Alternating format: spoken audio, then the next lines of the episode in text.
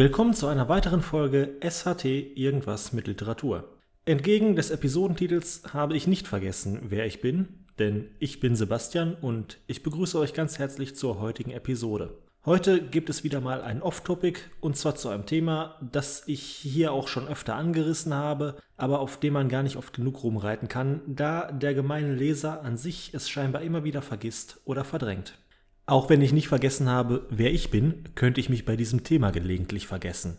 Ich bin nicht das lyrische Ich.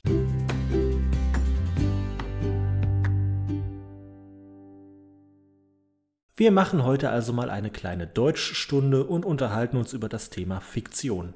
Scheinbar kann man in einem Buch wörtlich schreiben, die folgende Geschichte sowie alle handelnden Personen und Ereignisse sind frei erfunden und beruhen nicht auf tatsächlichen Begebenheiten oder Personen und muss sich trotzdem regelmäßig mit der Frage konfrontiert sehen, wie viel von der Handlung denn tatsächlich passiert ist.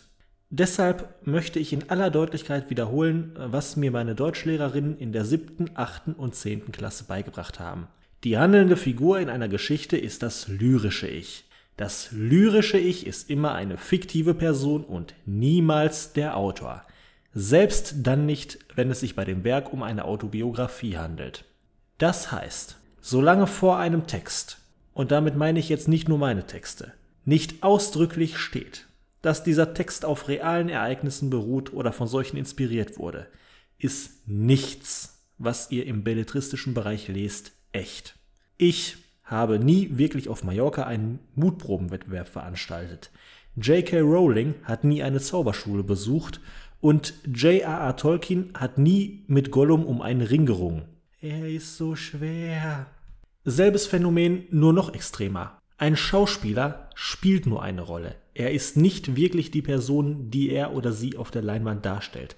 Arnold Schwarzenegger ist kein böser Roboter, Mila Jovovich kämpft nicht tatsächlich gegen Zombies und Harrison Ford ist weder mit einem Wookie befreundet noch Archäologe.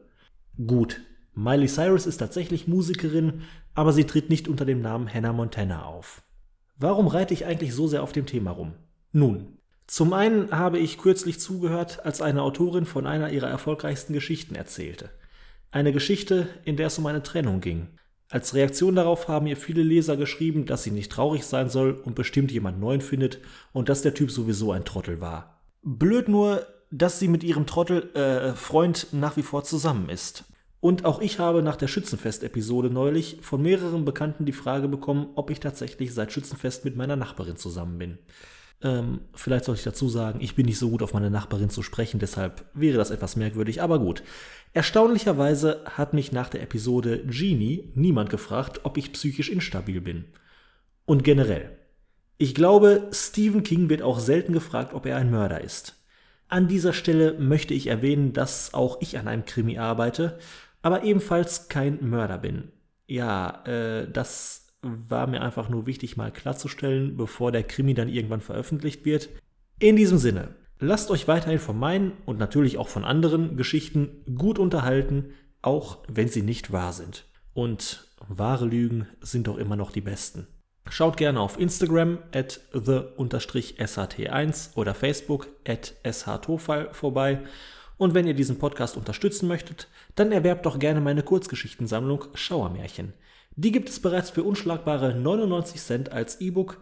Der passende Amazon- und Thalia-Link sind wie immer in der Episodenbeschreibung. Bis zum nächsten Mal. Ich habe mich für heute genug aufgeregt.